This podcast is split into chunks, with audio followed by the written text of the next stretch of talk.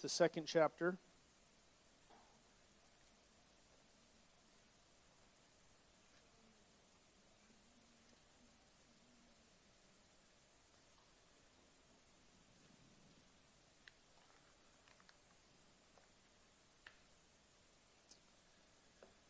Amen. Genesis chapter 2 and verse 24. And I just want to share with you tonight um, just something God's been working in me. Not just sharing with me, but God's actually been having to work it out in me. And have you ever had God work something out in you? You know it's not easy. I'm a creature of habit. And this was some habits God said you got to break them. And it's not good. It's not easy. But I want to share that with you tonight. Just hope I encourage you in that. And uh, so, uh, Genesis, the, tw- the second chapter, and verse 24 Therefore shall a man leave his father and his mother, and shall cleave unto his wife, and they shall be one flesh. Uh, let's pray. Lord, I just pray tonight that you just help me to be able to just portray, Lord, what it is that you've been speaking into me. God, what you've been sharing with me. God, the things that you've been been putting inside of my heart to change me, to make me more into the man that you want us to be, God, that you've called us to be. And I pray that you just help this mouth to say those things tonight. In Jesus' name, amen. Amen. Now, listen, I've been thinking about this a lot. I'm not a 30 minute preacher. I'm never going to be a 30 minute preacher. It's just the way it is. I want to be a 30 minute preacher, but I'm not going to be. So I'm going to keep you for as long as I can keep you tonight, and that might be seven minutes. I might even get, it, get you out here by seven o'clock, and it's seven till. But whatever, however long we're here, I just pray that the Lord just uh, help you to see what God's been working in me and, and trying to change me. And, and, and sometimes the Word of God is spoken and we hear it, but we don't hear it. The Word of God is being preached in this body, and sometimes the, the word goes out and we hear it with our ears, but we don't hear it the way that God wants us to hear it. And so sometimes God has to say, hey, you knucklehead, pay attention. I got some things I want to change in you. And that's where I found myself at. I read this, brought, the Lord brought the scripture to me, and you can find the same one in Matthew, the 19th chapter, and verse 5, and Mark, the 10th chapter, and verse 7 and 8. It says, Therefore shall a man leave his father and his mother, and they shall cleave, he shall cleave unto his wife, and they shall be one flesh. It seems pretty elementary to me. And I thought it was pretty something pretty simple that a man's going to get married.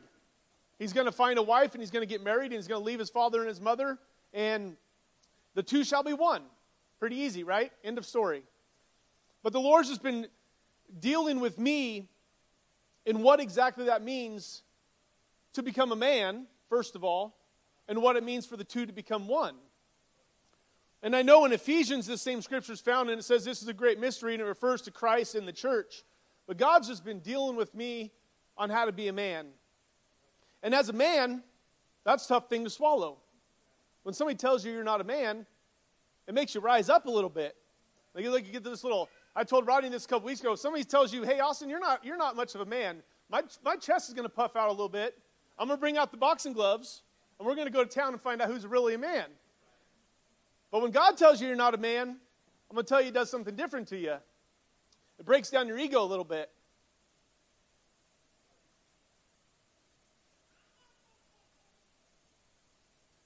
When everything that you thought you were is not right, it breaks you down. But sometimes we need to be broke down. And I told myself I wasn't going to cry tonight, but I can't help it. I'm a crier, I'm a sympathetic crier. So if Desiree starts crying, I'm probably going to cry. It's just the way it goes. I'm, we got it, Desiree. We got it. God's been a few things, and most of the men in here have already understood this. And so when you when the Lord starts breaking this down for me, it's not this great revelation that nobody in here has ever heard of. It's something that we've all probably already understood in our own lives and in our own spirit. But it's not something that I was understanding that well. To become a man is not that easy of a task. I mean, it seems easy. We're men, we're born men. I mean, today's world, we don't even know what a man is anymore. But in the day and age that I was brought up, everybody knew what a man was. Man was hardworking. Man was tough. Man didn't cry, which I already failed. But these were all the things that we've been taught up in our society if this is what men should be. And God has a different outlook for me to see it in tonight, and He's been working with me. And I, I started thinking about this, and this just isn't something that God's been doing in me in the last couple of months or the last couple of weeks. This is something that I, as I look back, I go, God, you've been working this over the last few years. Your process. Your process goes on and on and on. Even when I don't see it, He's working. Even when I don't feel it, He's working. And sometimes it just takes this moment in our life of God revealing the Scripture to us to help us to see where we're missing the mark. And so tonight I want to just talk briefly, as I always do, share with you, not preach, not teach, just share with you what God's been sharing with me. But becoming a man is not just being a hard worker. In fact, tonight I wanted to share this scripture with you. I took a picture of it right before church in Ecclesiastes. I'm not very good with my phone, so hang on. There we go. Ecclesiastes, the second chapter. Because I was brought up to think that a, a man was a hardworking person, that you go and you work hard. In fact, there's been years of our marriage where I spent working really hard trying to earn a lot of money to try to provide for my family. And if you think you're a good provider for your family, become self employed. All the self employed men say amen on that. And I think it's for a reason that God's brought us to this place of all, a lot of men in our church being able to be self employed because it brings you to a place of understanding that you're not the provider of your family. You can go out and work as hard as you want to, but if God doesn't provide, you've got nothing to work hard for. If God doesn't supply the finances, then you can't go out and work to earn anything. And it's all in God's hands. But in Cle- Ecclesiastes, the second chapter, and you don't have to go there, I just want to read it to you real quick. The second chapter, and starting in verse 9. And it says, So I become greater, I became greater than all who had lived in Jerusalem before me. And in the verses before this and in the chapter before this, he's just showing or telling of all the things that he's done and his accomplishments in this world. And all my wisdom never failed me. Anything I wanted, I t- would take. I denied myself no pleasure. I even found great pleasure in hard work, a reward for all my labors. But as I looked at everything I had worked so hard to accomplish, it was all so meaningless, like chasing the wind. There was nothing really worthwhile anywhere except in Jesus. It doesn't say that, I added that. Except in Jesus. See, I thought that a man left his father and his mother to go get a job, to get his wife, to provide for his children and for his family. But when you can't do those things, what is it that God has called you to do? When you can't, I've always been accused of, of, having a strong back and a weak mind, but as I get older, my back's getting weaker, so I have a, a weak mind and a weak back. So then what do you do? You have to find out what it is that God's called you to. And I believe that there's a call that God has given to each one of the men that are part of the body of, the, of Christ. And that is to be a man who's a leader, a man who can lead his family not just in the directions to go, but in spirits in the spiritual matters. And I know I'll cry. But they say behind a good man, you'll find a, very, a better woman. And it's true. Because I found myself in a place where, when I wasn't spiritually leading my family, my wife took up the role. And let me tell you something, men, if you don't take up the role, your wife will gladly step in and do it for you and wives do a really good job of it. Not we were growing in our marriage, and I'd tell Heather, You can't go and do what I do, and it's true. But as the more and more God revealed the scripture to me, I realized something. I couldn't do what she does. God hasn't called men to do what women do, and He hasn't called women to do what men do. But what He has called men to do is to spiritually lead their families. But he also has given women the initiative that when their man won't step in and be the spiritual leaders of their family, to step in and do it for them. And a lot of men have had a lot of great women step up and take the role that they should have taken. and they fulfill the role really well. But in order to be in God's graces and in order to be in God's will, the man has to be the one who stands up and spiritually leads his family.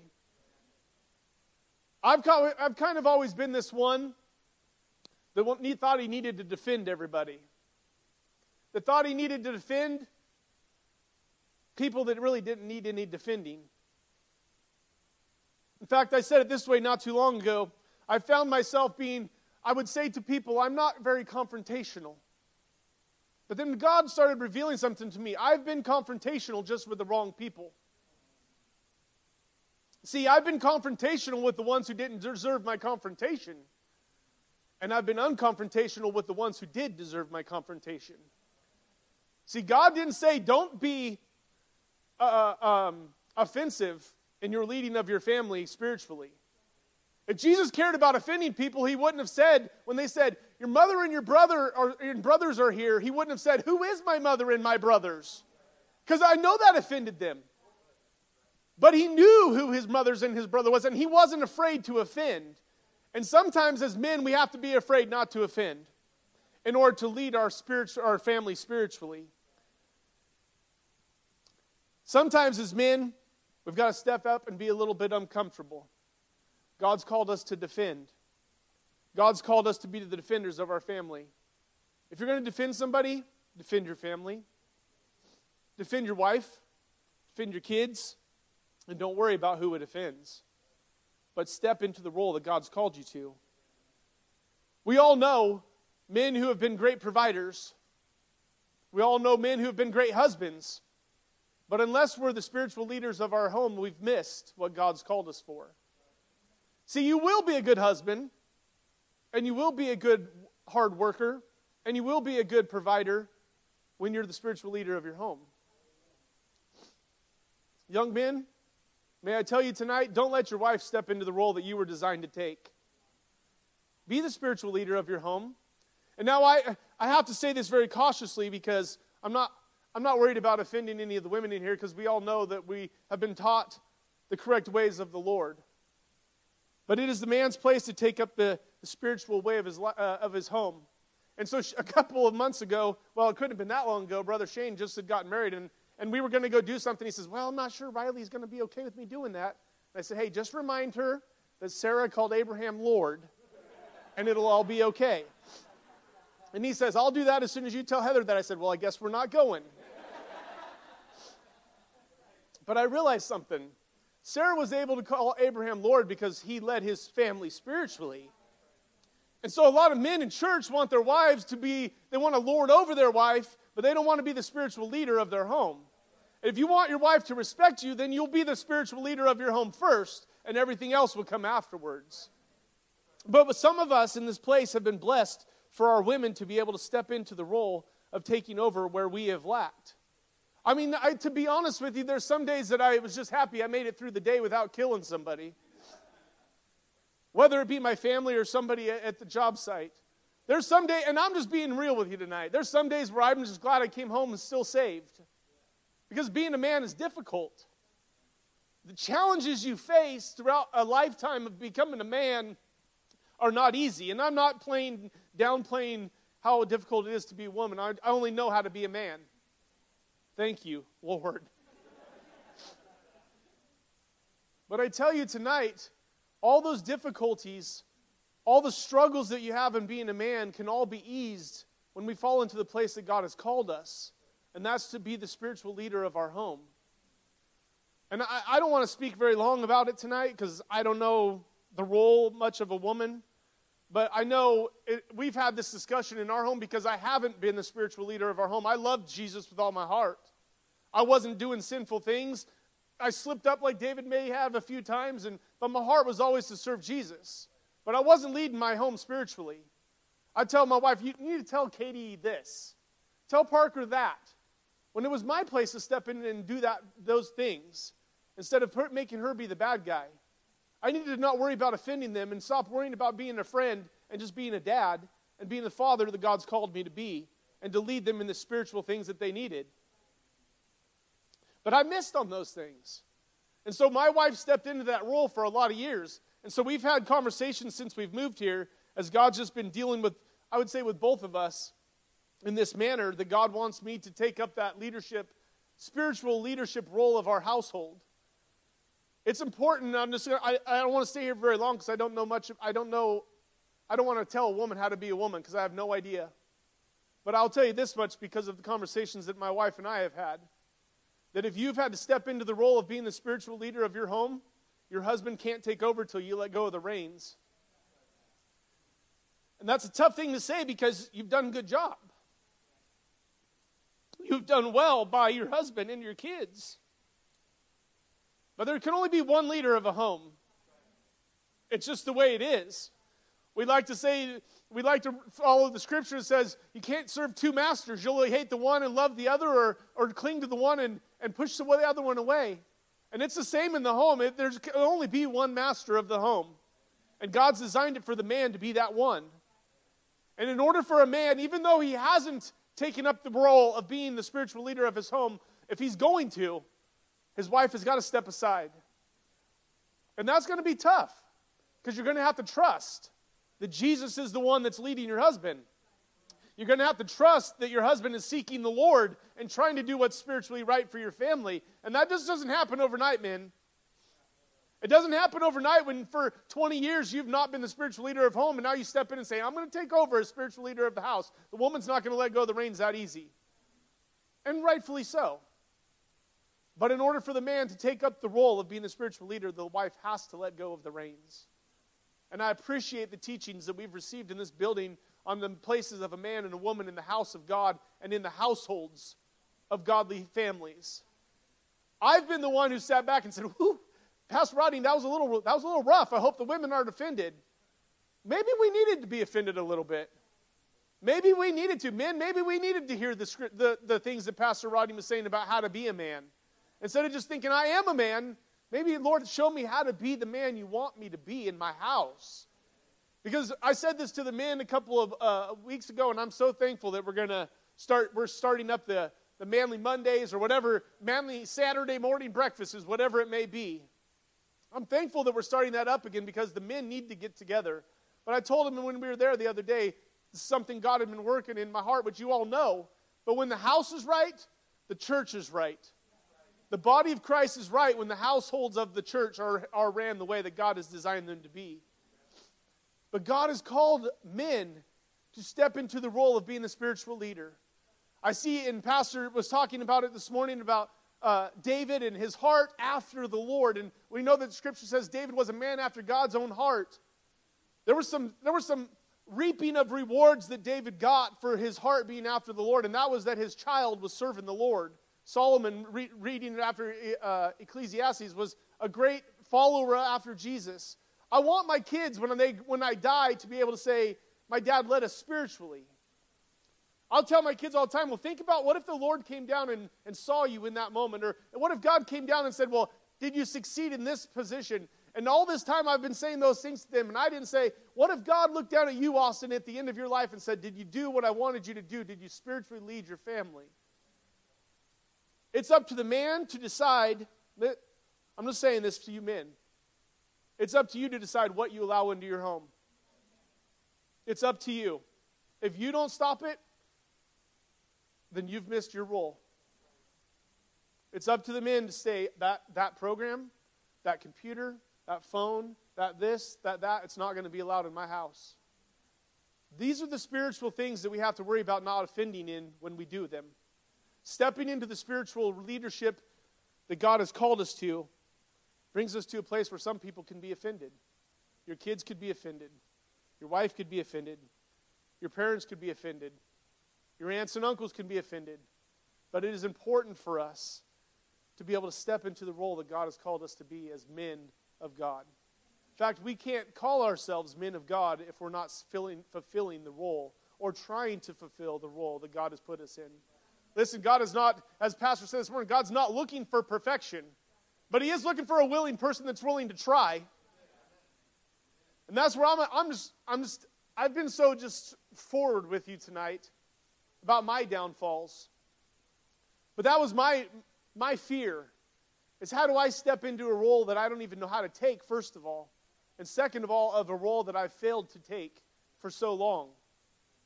And there is no place for fear in this.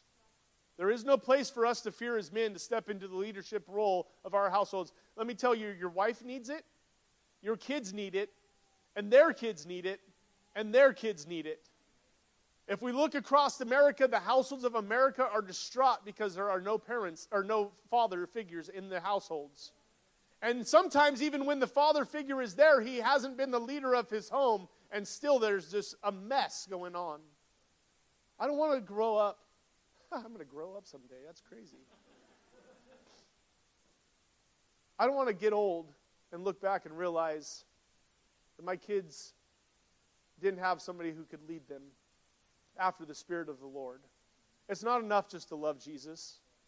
It's not enough just to come to church however many nights a week we have it. By the way, Pastor, when we get a church building, can we have prayer again? But that's still not enough to just attend all those things. God has called men to step up into the hard position of leading them spiritually. It is right and it is honorable for us as men to step up and be the spiritual leaders of our home. Young men, don't pass up this opportunity. Right now, start being the spiritual leader of your home. When you have children, be the spiritual leader of your home and don't ever stop. And if you're older like I am, I'm getting up there now. I'm, Cooper tells me all the time, don't get old. And I said, son, I don't have a choice in the matter getting older now, and I've missed a lot of opportunity to be the spiritual leader of our home.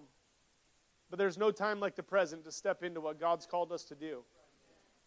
There's no time like the present for us to fulfill what God has called us as men to do. And God has called us to be the spiritual leaders of our home.